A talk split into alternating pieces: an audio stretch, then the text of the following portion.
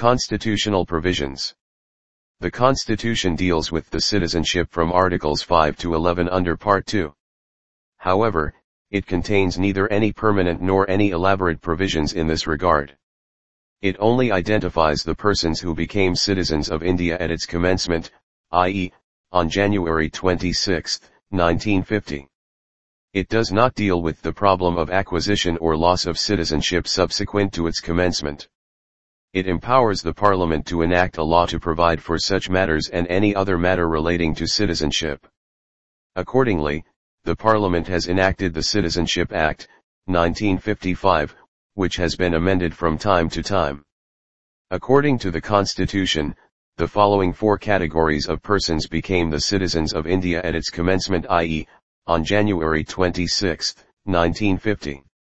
1. A person who had his domicile in India and also fulfilled any one of the three conditions, viz., if he was born in India, or if either of his parents was born in India, or if he has been ordinarily resident in India for five years immediately before the commencement of the Constitution, became a citizen of India.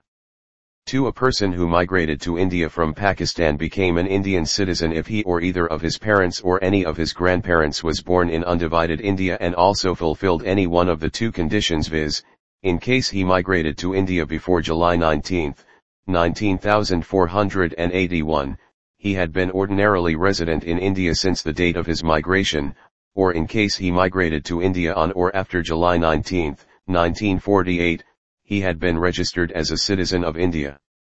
But, a person could be so registered only if he had been resident in India for six months preceding the date of his application for registration. 3. A person who migrated to Pakistan from India after March 1, 1947, but later returned to India for resettlement could become an Indian citizen. For this, he had to be resident in India for six months preceding the date of his application for registration too. For a person who, or any of whose parents or grandparents, was born in undivided India but who is ordinarily residing outside India shall become an Indian citizen if he has been registered as a citizen of India by the diplomatic or consular representative of India in the country of his residence, whether before or after the commencement of the Constitution. Thus, this provision covers the overseas Indians who may want to acquire Indian citizenship. To sum up, these provisions deal with the citizenship of a. persons domiciled in India, b. persons migrated from Pakistan, c. persons migrated to Pakistan but later returned, and d.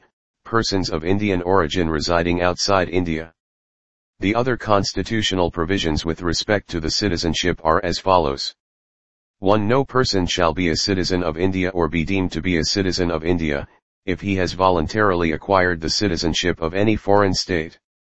2. Every person who is or is deemed to be a citizen of India shall continue to be such citizen, subject to the provisions of any law made by Parliament. 3. Parliament shall have the power to make any provision with respect to the acquisition and termination of citizenship and all other matters relating to citizenship.